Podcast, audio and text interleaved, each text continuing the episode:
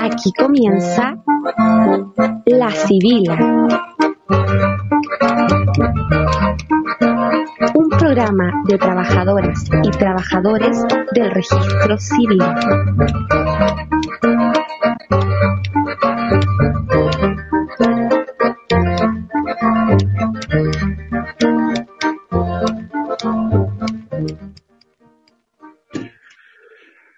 Están, chiquillos? Vale, Patricio. Bien, por acá, buenas. Hola, buenas tardes, ¿cómo estamos? Bien, bien. Aquí empezando otro capítulo, eh, el segundo. no, es que ya, no es que llevemos mucho, es el segundo solamente, pero hay que, hay que decir que tuvimos una acogida espectacular. Eh, los colegas, eh, fue mucha la retroalimentación que tuvimos, el feedback, como dicen los ciúticos, la, que la partida estuvo un poco lenta, sí es verdad, porque teníamos que presentar a la civil, a este personaje, eh, pero de verdad que no, no fue muy grato el, recibir la, la retroalimentación, los comentarios, los saludos, tenemos hartos mensajes, eh, algunos correos por ahí también, y hartas ideas que se le ocurre a la gente, en, definitiva lo agradeció mucho como espacio de, de, de, de opinión, de, comentar las cosas, así que eh, lo que está pendiente y lo, lo que nos pidieron harto, es que sea en tiempo real, ¿cierto? Eh, así que vamos a evaluar una, esa posibilidad a través de los canales que, que estén disponibles, Facebook, YouTube, para que los mismos colegas puedan hacer comentarios, ¿cierto? ¿Qué le pareció a ustedes el, la recepción? Pato. Ah, bien, súper bien. También yo recibí bastante críticas eh, positivas.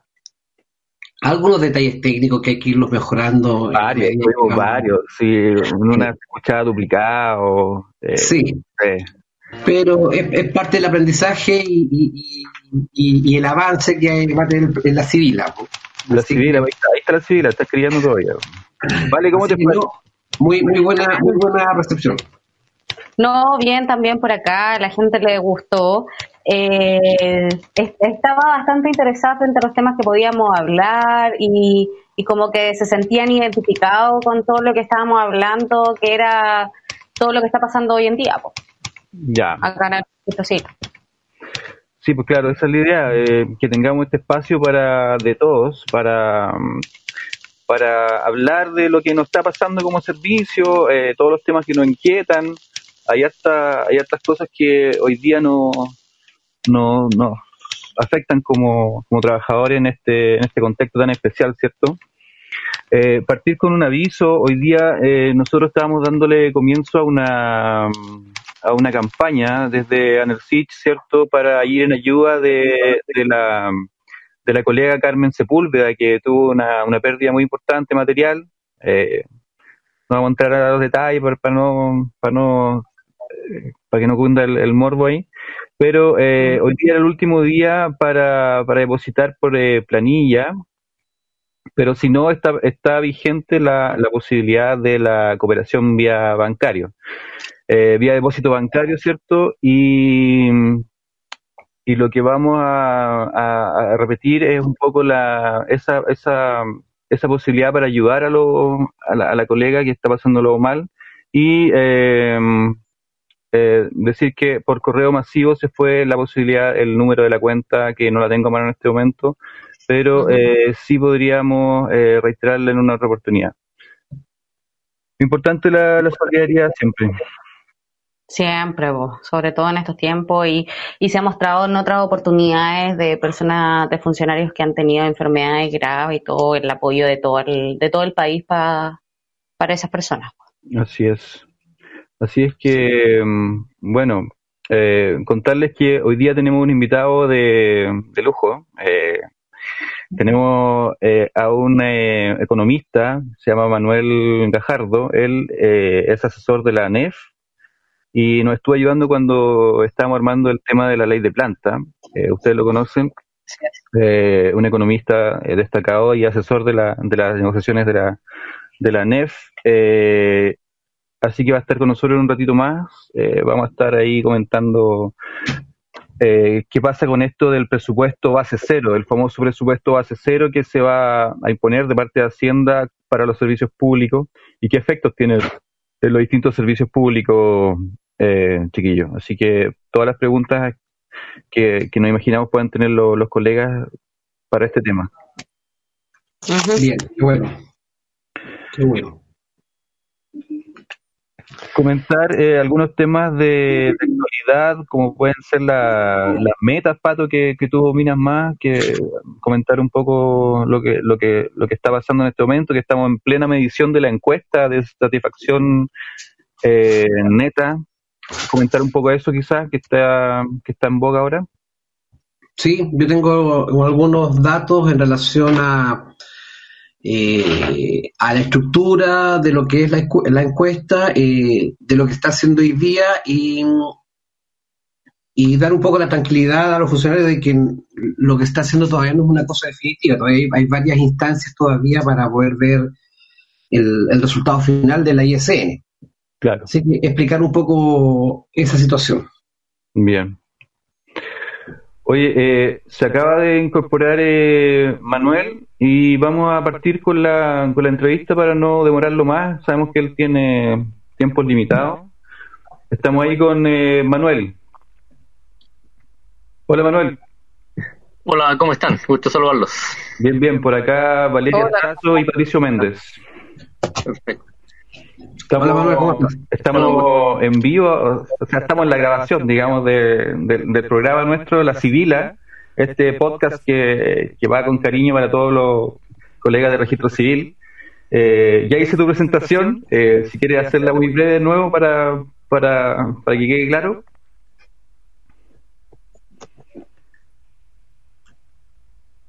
perdón, te escuché bien, Pablo, que le ¿Mm? Ya ya hicimos tu presentación como economista, asesor de ANEF y asesor nuestro también en un momento. Así que, bueno, presenté eh, eh, el tema de por el que te invitamos, que tiene que ver con este famoso presupuesto base cero. Eh, así que coméntanos, por favor, en forma general, en qué consiste y, cómo nos puede afectar. Sí, claro. Bueno, como ustedes saben, en, en, el sector público, año a año se elabora el presupuesto de la nación, ¿ya? Y este pues, presupuesto es una relación entre los ingresos y los gastos eh, del Estado, ¿ya?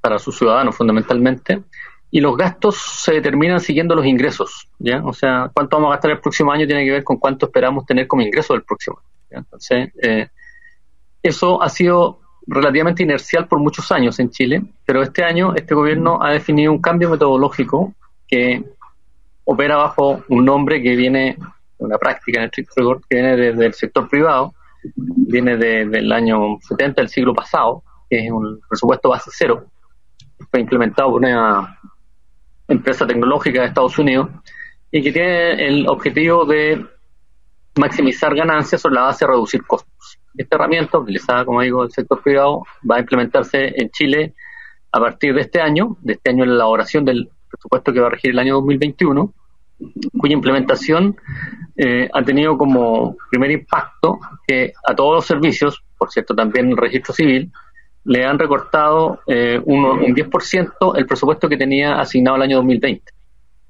Y luego, adicionalmente, eh, los servicios de este año, todos, incluidos ustedes también, por cierto, han tenido un recorte, que si yo lo tomo en global, como el presupuesto de la nación, ese recorte ha llegado a 2.500 millones de dólares. ¿ah? En el primer semestre fueron 500 millones el año, en marzo, y luego fueron 2.000 millones de dólares en abril.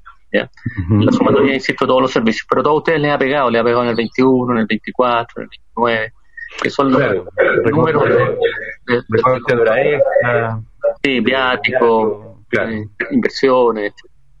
Sí. Eh, y ese recorte va a ser la nueva línea base que se sobre la cual se elabore el del 2021 ya recortado, o sea, eh, es más grave aún de lo que pensábamos, ¿ya? Y en este momento, eh, su servicio ya entregó la discusión que tuvo por casi dos, dos meses, digamos, con la DIPRES, y en, este, en estos días el ministro Briones se reúne con el presidente Piñera para entregarle un consolidado, luego el presidente Piñera le pone piso a eso, y Briones vuelve a hablar con cada uno de los ministros, en el caso de usted con el ministro de Justicia, para ver si hay, ajustes menores desde de, donde eh, eh, afinar antes de mandarlo a fin de mes de este mes al Congreso. Y la, la discusión ahí se traslada ya en octubre, noviembre, que en noviembre va ya como ley, digamos, para ser promulgada en diciembre. Entonces, grosso modo, lo que ustedes van a vivir es un recorte en presupuesto en su título 21 y va a afectar a su obra extraordinaria, va a afectar a sus viáticos, digamos. Eh, en general las dotaciones no están siendo afectadas, eh, se están respetando las dotaciones que había en diciembre del 2019, la circular 21 que es la que oficializa lo que yo le estoy planteando. Ah, pero eso, desde la SAF, nuestra subdirección de Administración y Finanzas, nos aseguraban que la dotación estaba asegurada.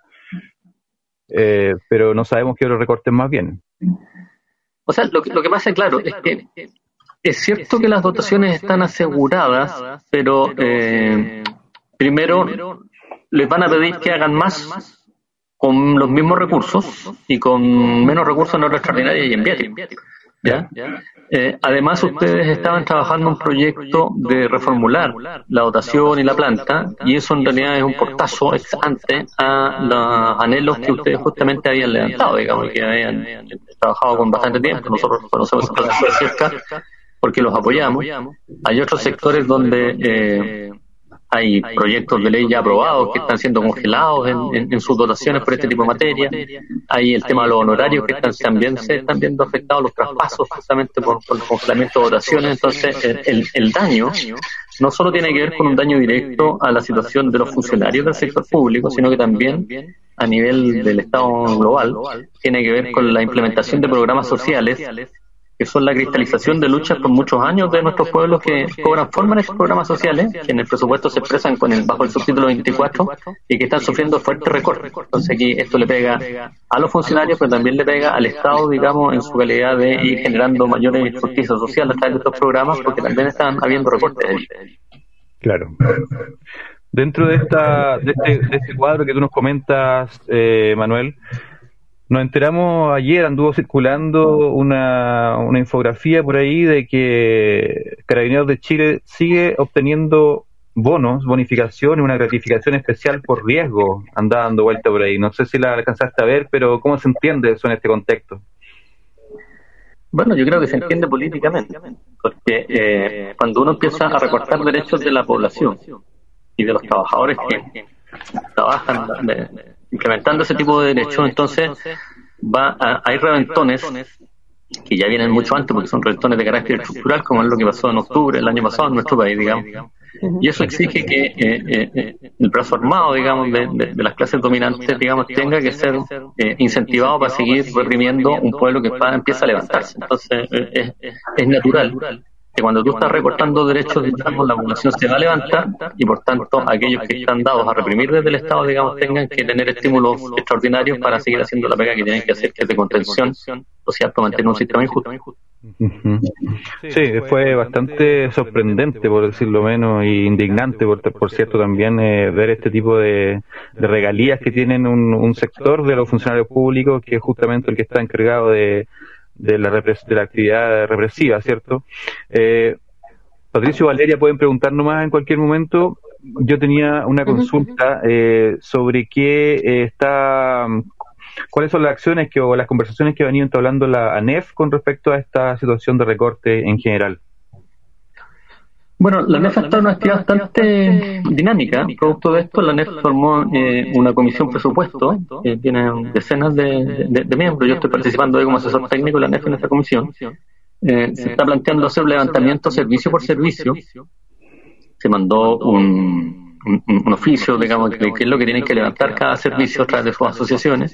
Se mandó una planilla Excel, digamos, eh, para facilitar ese, ese tipo de trabajo y se está talentó durante este tiempo que estuvo la discusión a nivel de servicios que eh, las asociaciones tuvieran reuniones con sus directores y con la gente que lleva tiene expertise en el tema presupuestario en cada uno de los servicios para hacer un levantamiento de la, de la información haciendo una comparación entre lo que le fue asignado por presupuesto el 2020 versus eh, el presupuesto exploratorio que la DIPRES les, les envió para el diseño del 2021, que viene con estos recortes que yo les señalaba, que en el mejor de los casos un recorte de 10, también en un escenario recorte de 15 y hizo un escenario de, recorte de, un 20%. También hizo una serie de seminarios con parlamentarios de todo el país. Hicimos, no sé, cuatro o cinco seminarios, también participar en ellos, para buscar el apoyo de los parlamentarios, porque recuerden ustedes que esta, la discusión presupuestaria tiene, esta fase está en el Ejecutivo, como yo les decía, esta fase termina el 30 de septiembre y luego se va por dos meses a discusión en el Parlamento. Entonces, necesitamos acá, y también para con ustedes de, de Servicio Civil, que se haga eh, un, un, lobby también a nivel de parlamentarios con los parlamentarios que tienen sus regiones respectivas, digamos, ya, para que cuando esto se discuta en el Parlamento, los parlamentarios estén lo suficientemente sensibilizados y, sensibilizados y nos apoyen, digamos, a hacer contención de que no haya los recortes que el Ejecutivo pretende llevar adelante. Claro. Manuel, hola, con Patricio.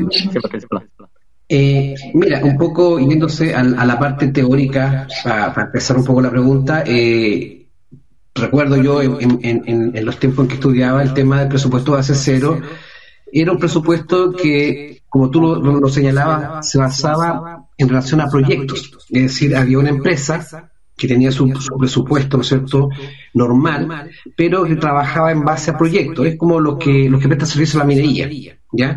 Y, y efectivamente en cada uno de esos proyectos siga girando esta, esta situación de, de, presupuesto en base cero, porque normalmente cuando se terminaba el proyecto y empezaba un segundo, no podían reciclar ningún tipo de los materiales que habían utilizado en inicio, por lo tanto partían siempre de cero, ¿ya? Pero eso era focalizado en ciertas acciones que tenían un tiempo bastante limitado de, de ejecución. Entonces, partiendo de esa base teórica de lo que es o cómo se trabaja un presupuesto base cero, ¿cómo es eso aplicable a servicios en donde no, no hay un, tiempo finito? Es decir, claro, yo tengo un tiempo, un tiempo limitado en relación a lo que me dura el presupuesto, que es anual, pero las actividades que nosotros realizamos como funcionarios públicos o como entidades públicas son eternas, es decir, no, no se visualiza que, no sé, pues el, el, FONASA se, se termine en, en seis meses más o que el CENAME, no sé, funcione solamente 12 meses, después se tenga que relevantar, ¿no es cierto?, o, reformular un trabajo para, para esa acción.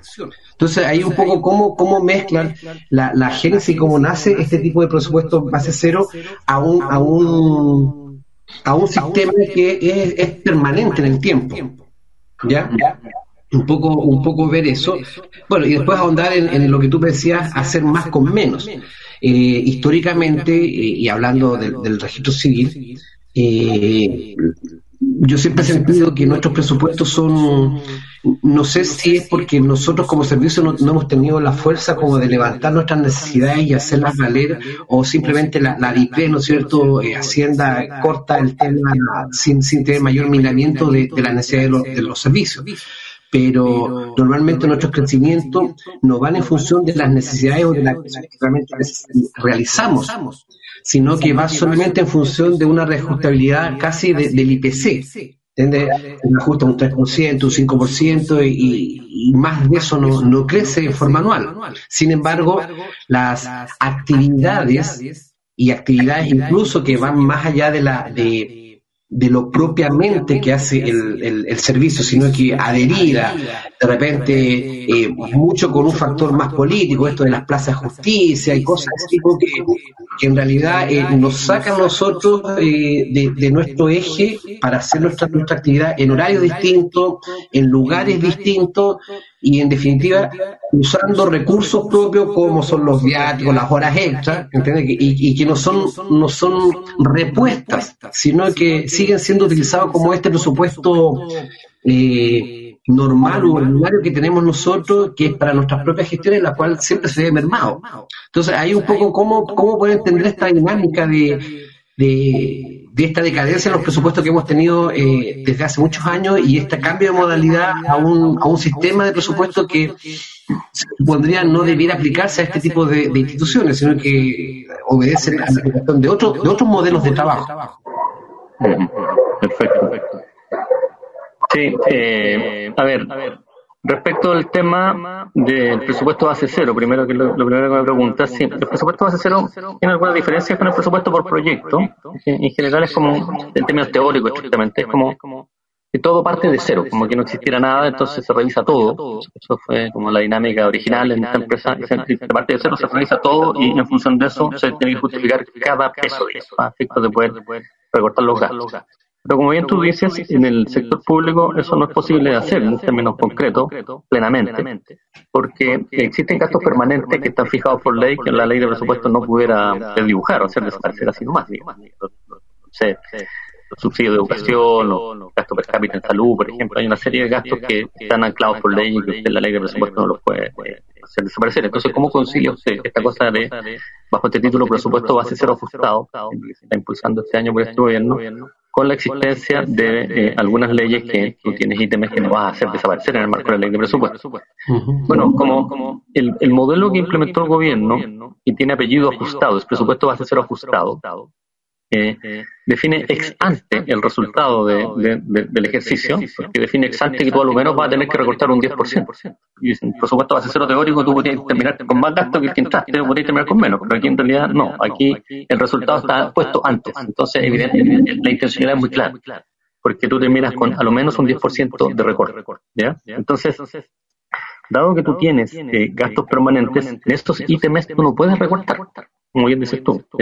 Y por tanto, para cuadrarte en el 90, vas a tener que recortar en aquellos que sí tienes posibilidad de meter tijera más que el 90 para que el promedio te dé 90. ¿ya? Entonces se exacerba el recorte en aquellas partidas donde, que no están aseguradas por, leyes permanentes. Y eso es lo grave. Entonces ustedes van a, cuando, cuando reducen, a mí no me llama la atención que el servicio a ustedes les haya dado esta tranquilidad que tratan de dar los directores, porque en general cuando hemos estado golpeando la puerta para que nos transparenten la información, han sido muy renuentes y todos se ha tratado de dar la tranquilidad. ¿ya? Pero en realidad lo que ellos tienen como directores del servicio es un mandato del Ejecutivo, es decir, de sus propios jefes respecto de que esto tienen que acometerlo. O sea, ellos año a año tienen que entregar el borrador de presupuesto y este año se le entregó una modalidad distinta. Se le entregó una planilla, piensen ustedes en una planilla Excel, que cuando usted llega al 90% llenado y usted quiere meter un peso más, la planilla no te deja porque tiene un tope, que, va en, el marco del software, por así decirlo. ¿ya? Y por tanto, lo que resta del llenado tienes que mandarlo en lo que se llama formulario L, que es un formulario complementario, digamos, que eh, no está asegurado por ningún caso de que, que Hacienda te lo vaya a asignar.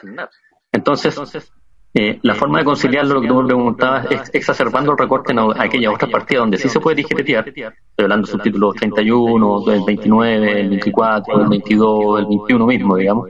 Eh, eh, tú, tú, puedes recortar y por tanto tú tienes que terminar en promedio con un recorte del 90. Por tanto vas a tener partidas que no van a tener recorte, pero vas a tener otras partidas que van a tener un recorte más alto que el 90 para cuadrarte en el global con el 90%. Eso es lo primero. Respecto a lo segundo, ¿por qué nosotros tenemos reajuste y una serie de partidas que no dan cuenta de nuestros requerimientos, tanto nuestras recomendaciones como los, el quehacer del servicio, sino que más bien desde la mirada de Hacienda. Bueno, eh, tiene mucho que ver con la administración, el carácter que inspira la administración, no solo esta, sino que también al conjunto de las anteriores post dictadura, que tienen un sello neoliberal y por tanto su mirada se ampara desde una visión económica que tiene tres ejes, digamos. Uno, que es la reducción del Estado dos que es la eh, reducción de los impuestos. y tercero que es la desregulación de los mercados. Entonces, en estas dos primeras fundamentalmente que jibarizar el Estado, por tanto el gasto público, y por tanto dar paso a la segunda, que es la posibilidad de reducir el impuesto a los privados, digamos, que es lo que en Chile el primer reglón que te financia gasto público, o sea, el gasto que nosotros estamos usando para financiar estos presupuestos es, es, impuesto, por lejos de impuesto. Después viene el tema del COVID, ¿ya?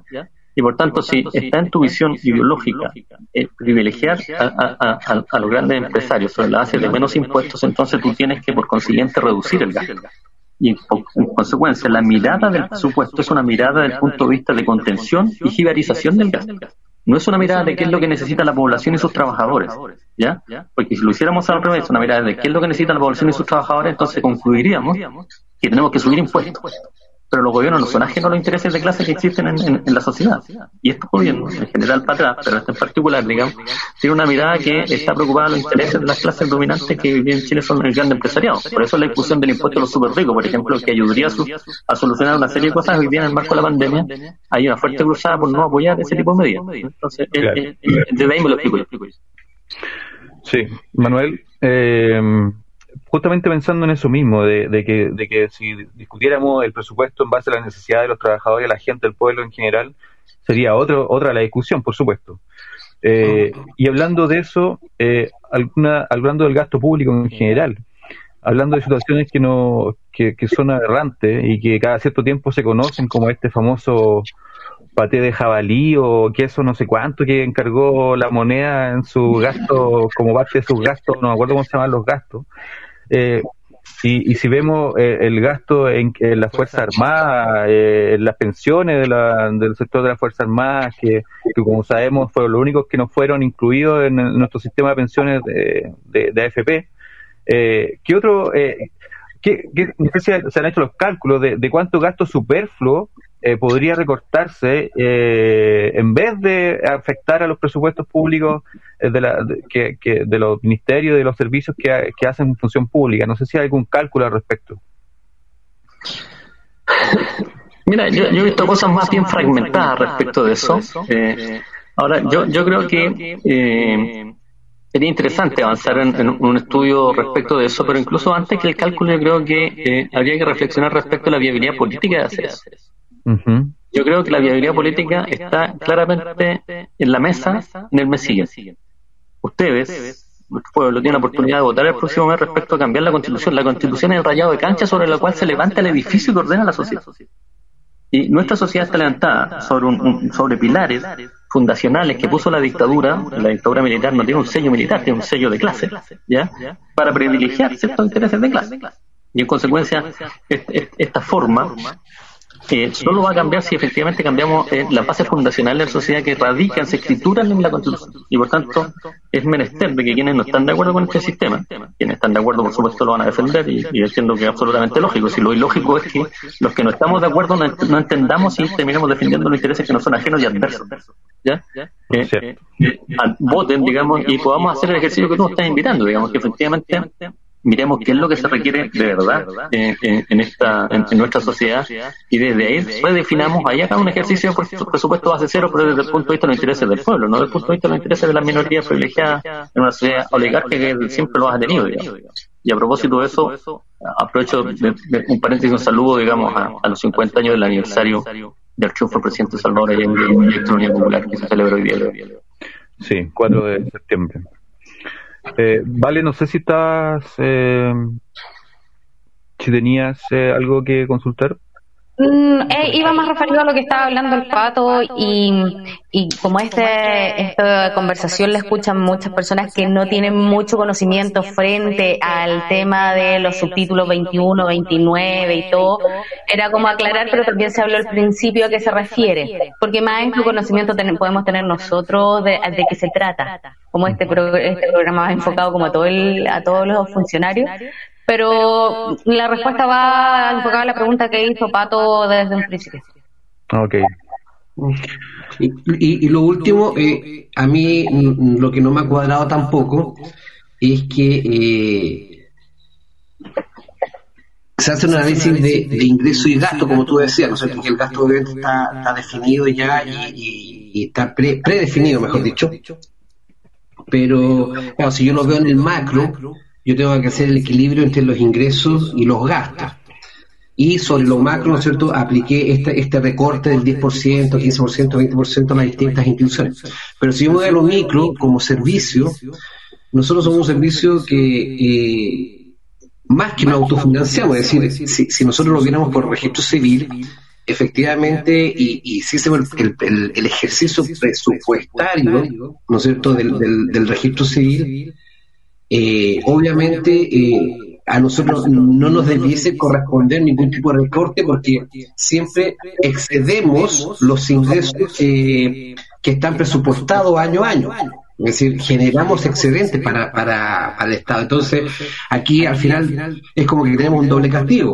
Generamos anualmente mayores ingresos, pero no se ve reflejado necesariamente y no digo tan solo en mejoras remuneracionales, sino que en, mejoras de infraestructura, en mejoras de sistema, en mejoras de, un montón de otros espacios, aparte obviamente de, eventualmente las remuneracionales, ni siquiera se han visto reflejadas en una mejora en la dotación o un aumento en la dotación y mucho menos, como tú lo, decías, eh, en poder eh, poner en la mesa en la famosa ley de planta entonces, siempre hemos estado haciendo bastante limitado. Y hoy día, que se aplica también a, a, rajatabla, ¿no es cierto?, el tema del, recorte, nos afecta también a nosotros a pesar de esta característica de su Entonces, es como que siempre nos, sacan el, nos sacan el pedacito, siempre sacan el pedacito.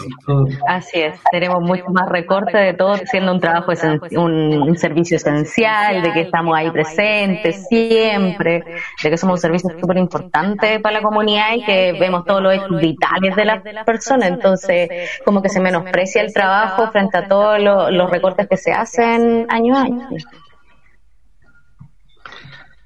Sí, eh, es un tema interesante y complejo que el, que el que pone Pato en la mesa y que refuerza la Vale, eh, porque yo creo que eh, un planteamiento más global debe partir de una mirada comunitaria más que de una mirada de la particularidad, digamos, y desde ahí tomar la, la particularidad. Eh, sin duda el trabajo que usted hace es un trabajo esencial. no, no, no, no puede existir una sociedad civilizada sin el trabajo que hace registro civil. Eso, eso, eso, eso, tiene y si, y, si, y, si, y si lo hace mal, digamos, la sociedad se desmembra, porque efectivamente está, es, es, vital. Eso no lo pongo en duda. Pero sí lo que, lo que quiero poner para efectos de que se quede que en la reflexión es el tema de, de, de, de, si la mirada de los presupuestos y los gastos tiene que ser primero comunitario, primero desde la particularidad. Y en particular, claro, uno puede decir, mira, nosotros generamos excedente y por tanto aquí debiéramos tener, claro, es, cierto, eh, yo creo que eso no es la mejor mirada, por ejemplo, eh, si eso fuera así, la gente de Codelco sería ultramillonaria, los trabajadores del carbón serían ultra pobres, digamos, yo creo que eso no es justo tampoco. La gente de la salud en realidad es por definición deficitaria, porque la salud, digamos, aquí la salud privada, digamos, está en manos de las clínicas privadas, de las ISAPRI, la salud el 70% digamos va a gente que no tiene para pagar en general y por tanto siempre ser deficitario y por tanto los trabajadores estarían condenados a, a tener menos recursos no no no eh, no comparto eso. En realidad más bien creo que es un ejercicio mancomunado. Los ingresos que tiene eh, el registro civil tiene que ver porque el Estado central fija los valores de, los servicios que ustedes prestan.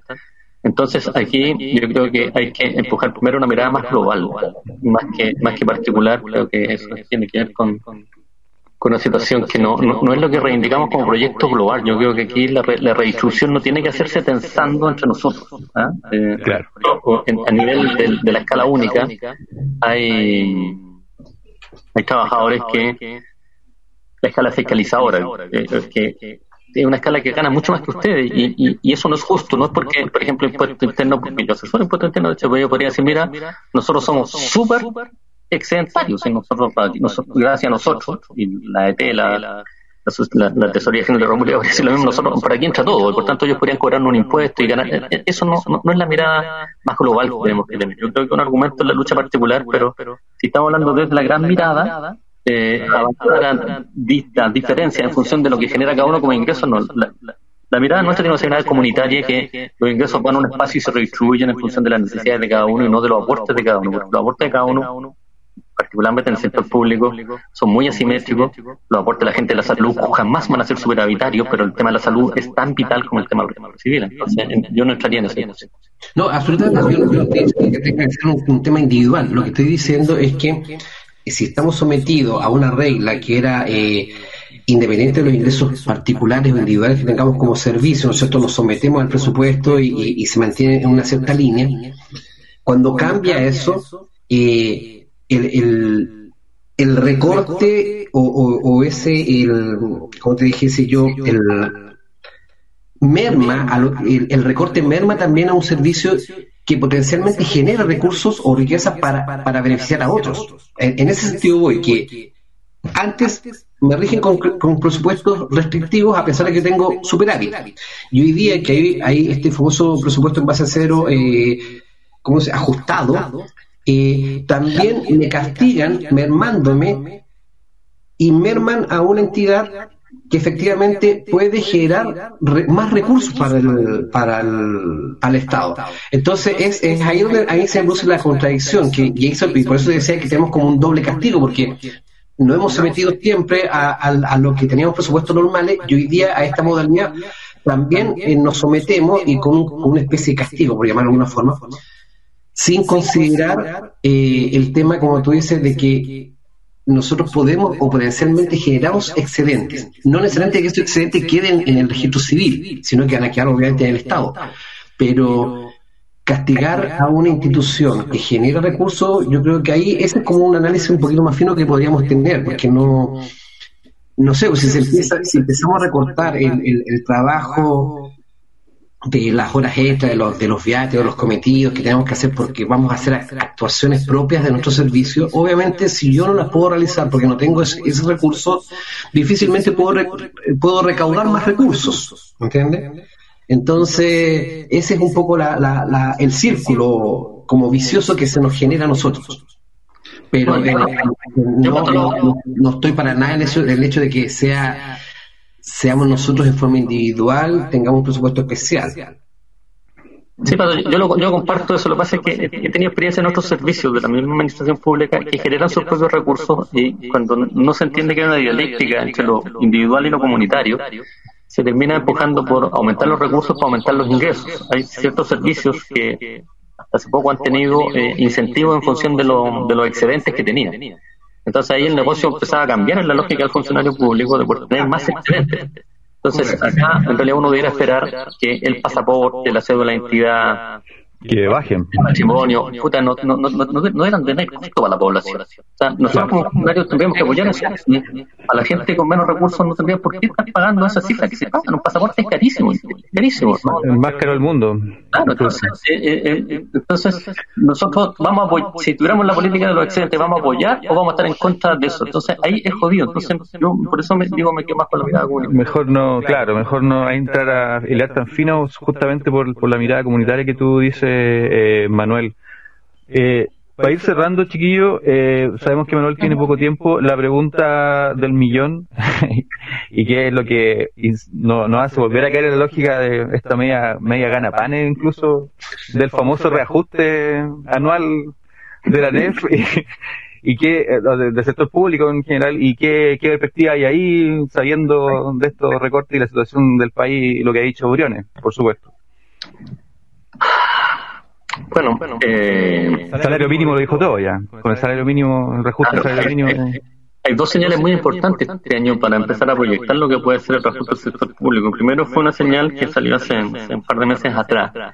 Y es que de Hacienda salió un oficio que decía que todas las negociaciones de los trabajadores públicos que laboran en empresas eh, públicas que se rigen por el Código del Trabajo, CODEL, COENAP, Metro, etcétera, eh, sus negociaciones iban a tener reajuste cero. Esa fue la primera señal. Y la segunda señal es la que citas tú, digamos, que el, el, salario mínimo ha sido reajustado en 1.500 pesos.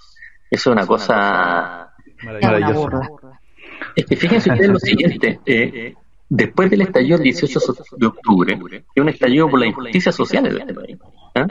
eh, el salario inmediatamente siguiente, que donde debiera reflejarse en los trabajadores que ganan menos en este país, eh, que hemos tomado conciencia del levantamiento popular contra las injusticias, se, se reajusta a 1.500 pesos. Entonces, eso es una señal política para los trabajadores organizados por el pueblo chileno respecto de que esa va a ser la respuesta de este gobierno al 18 de octubre.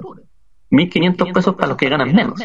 Y como nosotros no estamos dentro de los que ganan menos, en el sector público no hay nadie que gane salario mínimo. Nadie, nadie. nadie.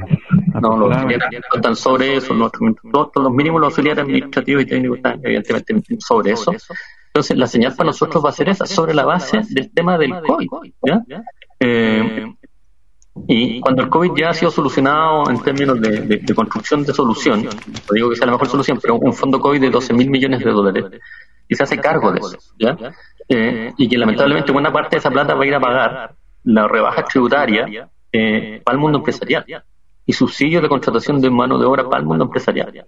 Entonces, claro, esto es el mundo al revés, pero es al revés porque los que manejan la, la manija del mundo son los que son una minoría y por tanto en realidad es la parte ancha va al gran empresariado, digamos, sobre la base de cosas como depreciación de activos intangibles, que son bastante técnicas, no, no voy a entrar a explicar ese tipo de cosas ahora, digamos, ¿ya? El subsidio de la mano de obra, etcétera, todo va en ayuda a los empresarios, de los 12 mil millones, 8 mil van a ir en ayuda de, de la salud del modelo, y lo menos va para el mundo del trabajo. Y la respuesta es esa. Por tanto, cuando nosotros enfrentemos la, respuesta del sector público, eh, yo creo que eh, mejoras económicas muy difícilmente eh, pueden haber, digamos. Yo creo que más bien ellos van a tratar de volar la perdiz con algún bono para la gente de la salud. Yo creo que van a tratar de distraer el tema y dividir nuevamente, como lo hicieron el año pasado, con salarios más, más altos y más bajos. Con, de una batalla difícil que nos, nos, nos pilla en un momento difícil. Yo creo que aquí una última reflexión para usted. O sea, eh, los las injusticias no terminan porque eh, entramos en cuarentena. Los gremios tienen que saber seguir trabajando aún en cuarentena. No, podemos bajar la guardia porque ellos no han bajado las injusticias y ellos están en una ofensiva de arrebato de derechos y se viene el tema donde se exige que de alguna u otra forma los gremios sigan funcionando. Cada uno tendrá, cada gremio buscará la forma, estas plataformas constitutivas para seguir funcionando, pero que no, no podemos vaciar ni debilitar nuestros gremios por la lucha, porque si no vamos a quedar al debe eh, en la sociedad y con la gente que nosotros representamos. Hay que buscar los mecanismos, las fórmulas para seguir dando la lucha. Eso. Manuel, una que me queda el tintero, cuando empezamos con todo esto de la pandemia, y, se está pidiendo al gobierno los apoyos a la, a la sociedad, ¿no es cierto?, a los trabajadores. Eh, siempre eh, se habló, principalmente de economistas del, del, otro lado, ¿no es cierto?, de la acera, de que Chile tenía bastantes ahorros y que por qué no usaba los ahorros. Entonces, bajo la lógica de pensando que existen los ahorros, no, no, no sé exactamente si existen o no existen esos ahorros, ¿por qué entonces, eh, de existir esos ahorros, eh, eh, se, hacen también estas políticas restrictivas en el presupuesto. Entonces, porque igual no se, no se liberaron todos los recursos en la pandemia o han sido bastante mezquinos y como tú dices, más del 70% se va a ir al, movimiento de la economía, por lo tanto va a retornar al Estado a través de impuestos y ese tipo de cosas. Entonces, ¿por qué además se ahonda en este, en este, en esto de, restringir aún más los presupuestos? ¿Es solamente por un tema de ideología política o, tiene un, puede un efecto distinto, una lectura distinta? Sí, mira, la fuente de financiamiento para, financiar esta crisis podría haber sido con tres herramientas. Una, los fondos soberanos, que son la, forma en que cobra los ahorros públicos, en los que que Chile sí efectivamente tiene. Dos, endeudamiento externo, que Chile tiene, mucho margen de endeudamiento externo. Chile es el tercer país menos endeudado de la OCDE, la del Club de los Países Ricos. Nosotros estamos casi de colado ahí, pero somos el tercero menos endeudado. Chile tiene un endeudamiento del orden del 27% del PIB si tú lo comparas con Francia, Italia, ellos tienen cerca del 100% del PIB. O sea, te estoy diciendo, mira, el nivel de margen que nosotros tenemos con el es bárbaro. Preguntabas por los fondos soberanos, por los ahorros, digamos. Eh, los ahorros nuestros son del orden de 20 mil millones de dólares, digamos. O sea, nosotros teníamos un nivel de ahorro importante. En general, tú ves la región, no, no, nadie tiene. O sea, nosotros, o sea, en un país pequeño, somos los que tienen más ahorro en la región. Nadie tiene, porque en los momentos del super ciclo el cobre, cuando nosotros decíamos, oye, aumente el salario, aumente en educación, mejor en pensiones, mejor en salud, etcétera, nos decían, no, no, porque en tiempo de vaca gorda y correr por tiempo de vaca flaca, entonces finalmente ese ahorro es nuestro esfuerzo, es nuestro sacrificio, que cuando había, no nos daban porque había que ahorrar, y cuando no había, no nos había porque no nos daban porque siempre no había. Bueno, y este momento de gastar, nos están diciendo, bueno, que el, gobierno empezó a, gastar con cuenta gota, ¿ya? Eso amplificó la pandemia más allá de los errores manifiestos de Maña, con esto las cuarentenas dinámicas que nunca resultó, ¿ya? Pero además hay otra tercera fuente de financiamiento, que es el, tema de los impuestos. ¿ah? O sea que efectivamente en un país con tanta desigualdad, con tan mala distribución de la riqueza, bueno, que se pongan alguna vez los que ganan más, en este país, digamos, es escandaloso, digamos, el 1% se lleva un tercio de toda la riqueza. O sea, si usted graba ese 1% y deja intacto el otro 99%, usted puede generar la plata para todos los requerimientos que tiene el, de stock de recursos que requiere la pandemia. Entonces, ¿por qué no se nos, hizo un pool de políticas que eh, fuera quien está recortándole en plata al sector público, etcétera? Bueno, porque los ahorros que eh, los ahorros, bueno, son espaldas económicas para, para futuro, eso, eso es válido, pero además los ahorros, digamos, inciden en la clasificación de riesgo país que tienen las naciones y eso incide en la tasa de interés que se le cobra a los empresarios por tomar plata prestada afuera.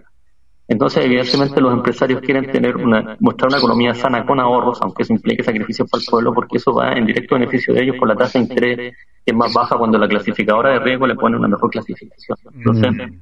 ahí hay una hay una razón que no, no, no siempre es muy evidenciada, pero que es repotente. O sea, estos países subdesarrollados viven al, viven al ritmo que les ponen las clasificadoras de riesgo. Pero las clasificadoras de riesgo no son neutras en la economía mundial. Las clasificadoras de riesgo defienden los intereses de los grandes poderes de los países más desarrollados que a su vez, digamos, son expresión de las transnacionales. Entonces, finalmente, las clasificadoras de riesgo le ponen nota según se porte de acuerdo a sus intereses.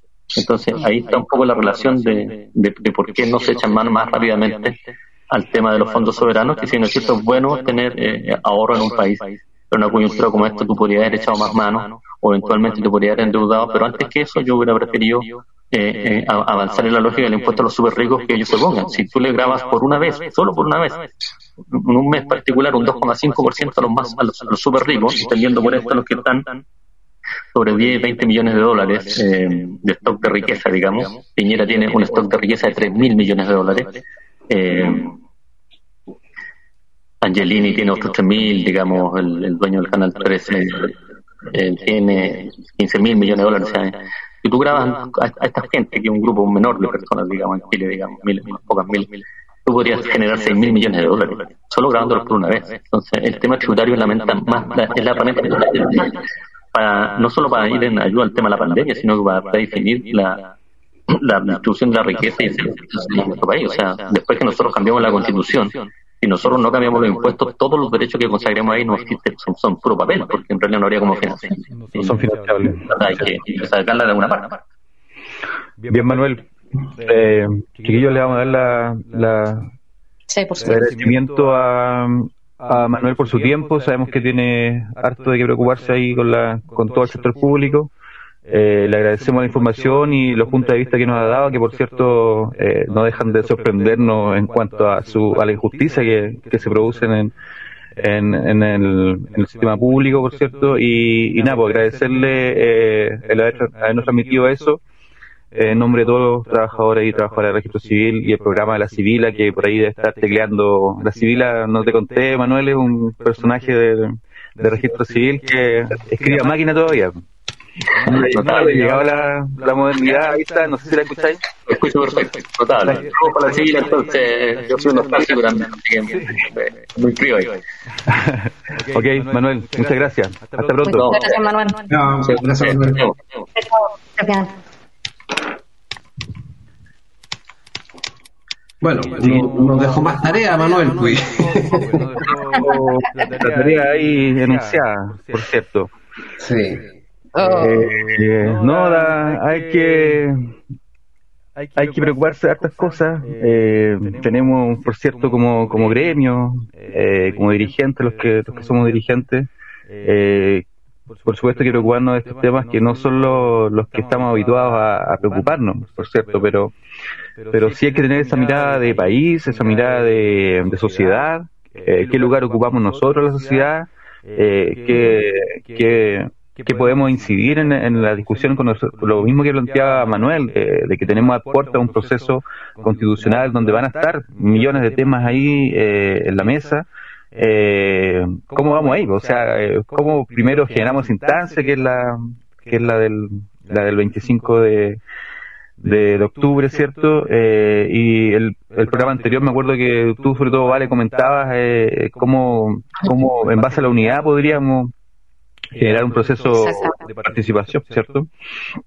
Y es importante también como ciudadanos, todos los funcionarios y funcionarias nos interioricemos en el tema y entendamos lo que se refiere a esta nueva constitución y los beneficios que tiene crear una nueva constitución. Ah, claro. Que, a veces pensamos, hay funcionarios que llegan y te preguntan a qué se refiere esta nueva constitución, en qué nos va a beneficiar, y son hartos los pros que tiene el crear una nueva constitución, que sea con las opiniones de todo y no con un 10%, menos de un 10%, un 1% de la población como fue la anterior. Fue bajo una dictadura evidente. Y cruel, por cierto. Y cruel. Exactamente. Eh, en base a, lo, eh, este mismo tema, eh, pasar un dato a la, a la rápida, bueno, como todas las elecciones del país, de la historia, al registro civil le toca un, un papel bien importante, que es, el, es de la participación mediante eh, los funcionarios que son peritos dactiloscópicos, ¿cierto? Así es. Eh, lo que nos eh, lo que nos encargamos de reforzar en la reunión que tuvimos eh, sobre este tema con la dirección es que se recalcó el, carácter voluntario que tiene la, la, medida, o sea, la, asistencia. Si bien, por supuesto, eh, la idea es participar, por cierto, porque es un proceso de la, de la de la, de la sociedad, ¿cierto? Y del Estado. Eh, a nadie se puede obligar, sobre todo en este contexto en que hay, eh, no sabemos cómo va a estar la pandemia también. Así que permanecer. Es un tema que han preguntado oficiales civiles a nivel regional. Me imagino, me imagino. El tema de la seguridad, si van a tener que estar dentro de los lugares de votación, si pueden estar en sus oficinas. Y haber implementado eh, seguridad, claro. Es un tema ahí. Sí. Bueno, es un tema que hay que reforzarlo desde ahora, es decir, no, no, no, no tenemos por qué esperar que, que lleguen las elecciones para tener los peritos que van a ir a atender los locales. Es hoy día estamos viviendo otras situaciones y donde efectivamente si el funcionario eh, no, no privilegia su, su resguardo y su, su salud, obviamente estamos ahí medio, medio complicados. Sí, claro. El, trabajo es desde hoy día ya. La idea es que desde ya eh, eh, que el servicio, la institución se garantice ciertas condiciones mínimas de seguridad para, para, ese, para ese momento. Bueno, vamos a estar hablando eh, eh, de aquí a, los próximos capítulos de, ese tema. Por cierto, van a surgir más en temas datos y todo. Eh, Pato, no habíamos quedado con el tema de, la, de las metas. Eh, dar quizá un panorama general eh, con todo lo que son los CDC, eh, los PMG y, y, el, y este ISN que se está ejecutando en este momento como, como parte de eso, de eso, de esas metas que tenemos que cumplir como, como institución, ¿cierto? No sé si tienes a mano por ahí lo, la visión general. Mira, eh, yo te voy a, como, no, no, no, venía preparado. yo tengo algo, tengo algo, de los, que, tengo algo de los apuntes que, que he tomado. Eh, se van a reformular algunas metas, por ejemplo, la, de la, los CDC de atención a terreno en las regiones, se van a reformular. Eh, con el tema de transparencia, eh, también hubo un ajuste que hacer por ahí, no un ajuste, sino que hubo una una especie de estuvo, exigido el sistema de ahí de transparencia con, con una con no sé si recuerdan esta el desafío de TikTok que hubo de, pedir la, la fotografía de los de la gente.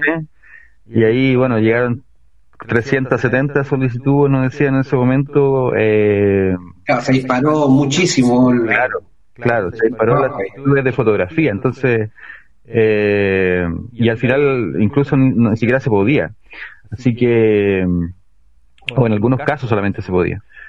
Así que eh, se estuvieron viendo apretado, pero ya se pasado eso se solucionó. Eh, en cuanto al, al, tema de la productividad, ¿cierto? Tienen que reformularse ahí la atención a terreno y la cédula de extranjero, que, que también, eh, como ustedes sabrán, ahí hay una especie de, de, demanda, de presión de demanda importante.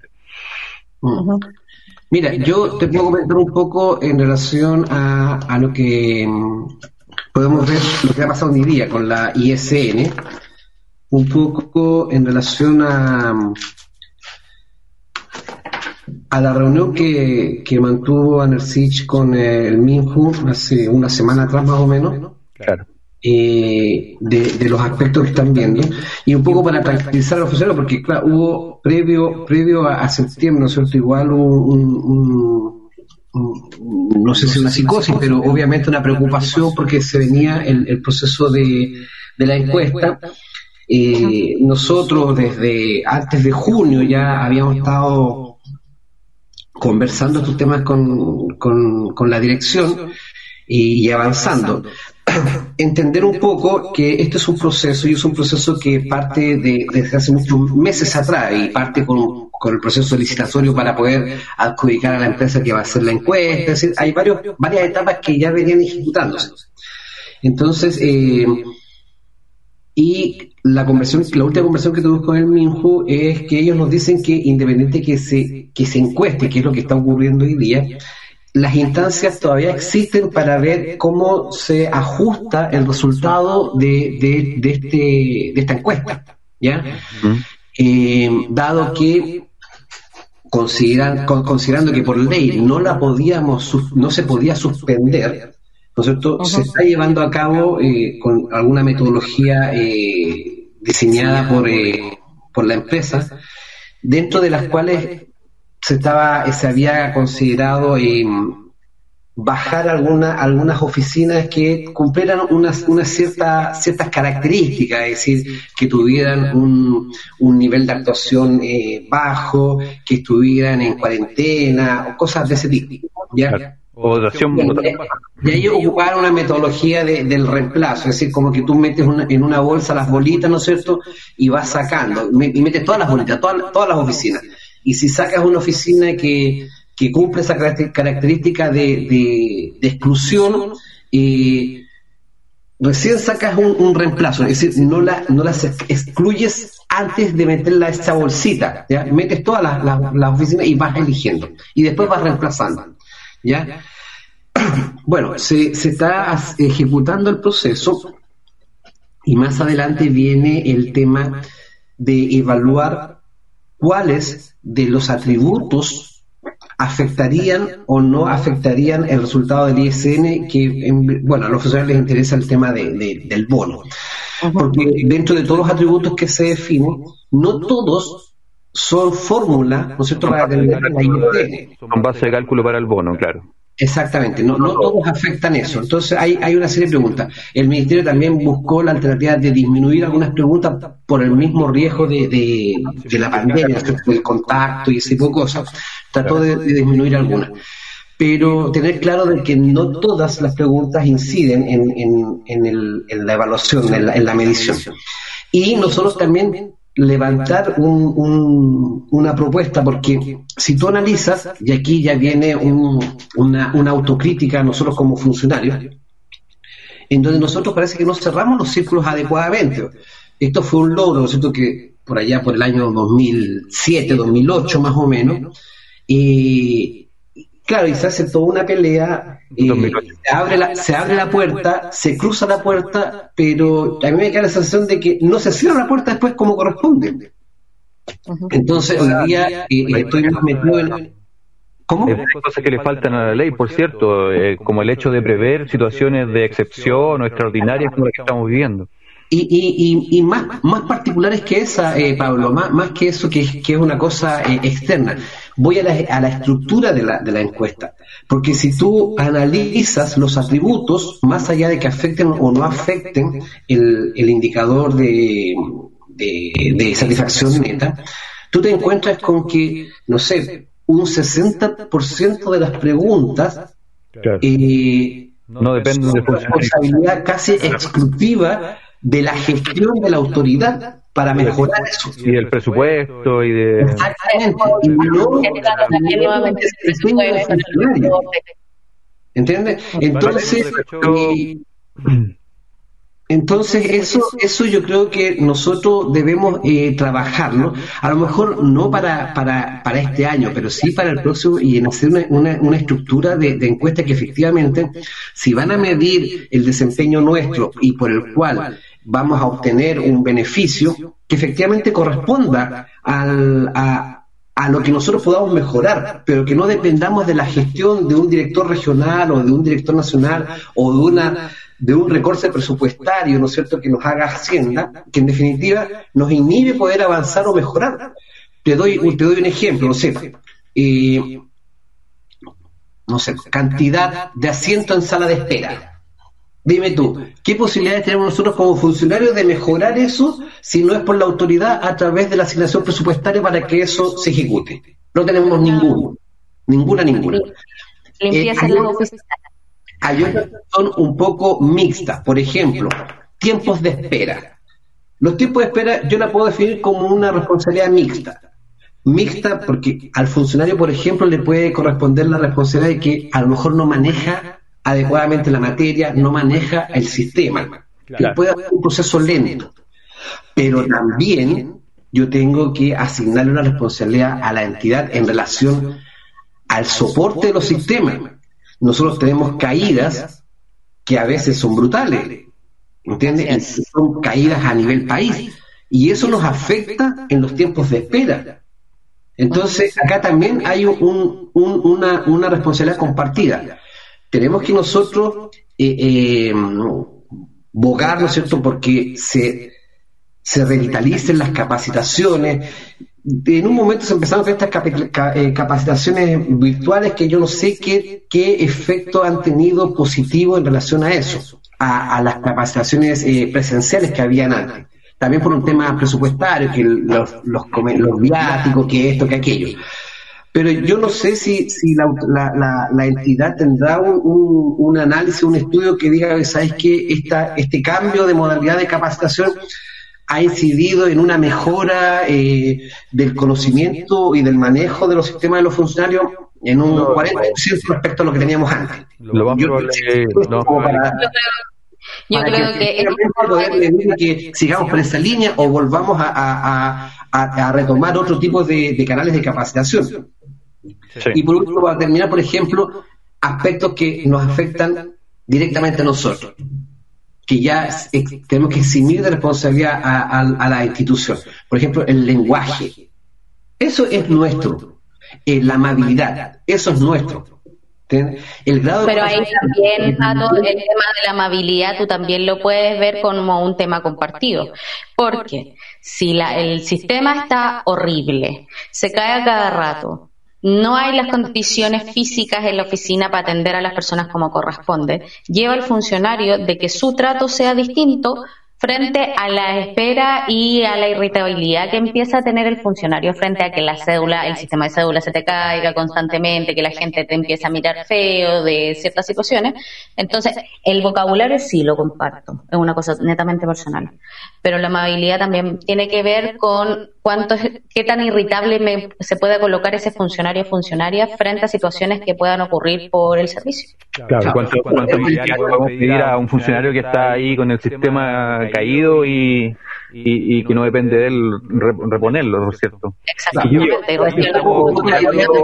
estamos completando una otra programa que ya... Sí. no, pero un poco para cerrar, un poco para poner el tema este eh, como ejemplo en la ISN, que, pueden haber otros ejemplos en, en, otra, en otras líneas, es que efectivamente nosotros tenemos un trabajo, un trabajo en que yo siento que hemos quedado al debe, es decir, claro, hoy tuvimos un logro, vamos a ganar un, bono en la ISN, qué sé yo, pero después el desarrollo de eso y cómo se ha ido dando, a pesar de que ha sido exitoso, porque se, se, ha, se ha obtenido, ¿no es cierto?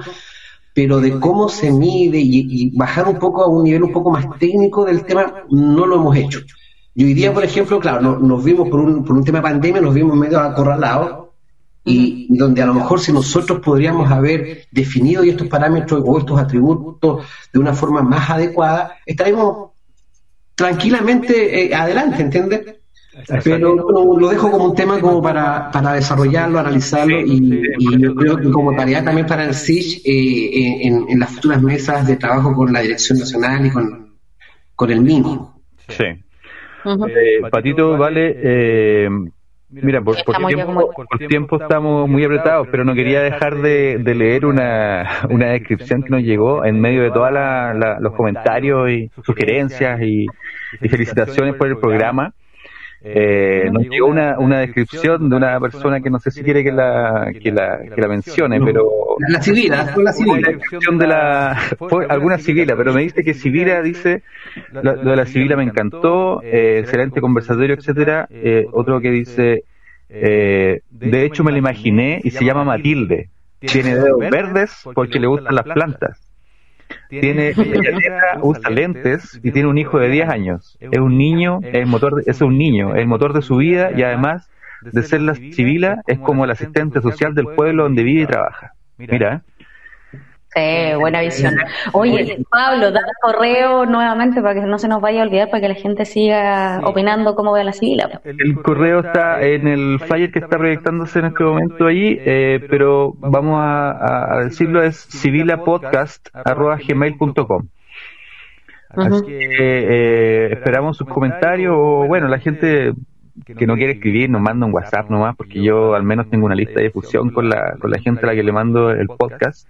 Eh, ustedes pueden colgarlo en las redes sociales, eh, difundirlo. Esto es, la idea es viralizar todo esto. Eh, pues le, le agradecemos a, los que nos están escuchando haberse ha llegado hasta acá porque porque no es, no es fácil estar una hora escuchando. Eh, vimos ahí la estadística y, no todos llegaban al final, por cierto, de, la reproducción de este programa. Y, nada, despedirme con, con, los agradecimientos de, parte de, nosotros, en nombre de todos los que hacemos este programa, para, para, para con ustedes que nos han hecho llegar toda su, su apreciación. Eh, háganos llegar nombres de secciones. Eh, ¿Qué les parece, qué te parece, Vale, si el próximo programa podríamos entrevistar a alguien del movimiento feminista? Eh, si tener algo, algo de. Eh, algún tema que, que, preparar también para que nosotros podamos eh, desarrollar aquí, eh, que nos hagan llegar, ¿cierto?, todas las sugerencias del caso. Ya, pues. Ahí empezaremos el tema de una nueva una nueva entrevista con un movimiento feminista es interesante también frente a la cantidad de funcionarios que hay acá en el servicio. Cierto, sí. Pato, ¿una palabra de despedida? No, agradecer y, y, señalar a los que nos escuchan que a nosotros se nos hace corto una hora. Muy corto. Con la entrevista Así que los invitamos a que, a que escuchen eh, todo el programa, porque siempre salen cosas buenas y, y, recibir comentarios de parte de ellos de temas que a lo mejor les interesaría que abordáramos. Eh, que son importantes para ellos, ya sea en forma individual, comunal, regional, no sé. Eh, Es interesante abordarlos o analizarlos. Nos vemos entonces en otro capítulo de La Civila en una próxima oportunidad, no sabemos cuándo, ojalá en una semana más, pero estaremos ahí. Ya, chao. Nos vemos. Chao. chao, que estén bien.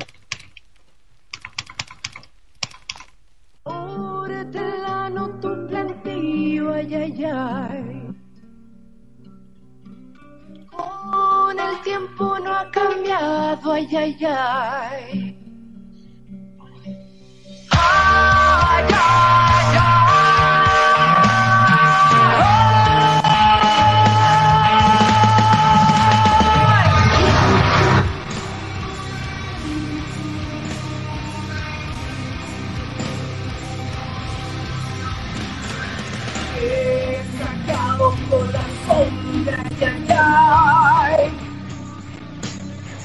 Te la loco porque sigo allá yo. What I am my God, what I do?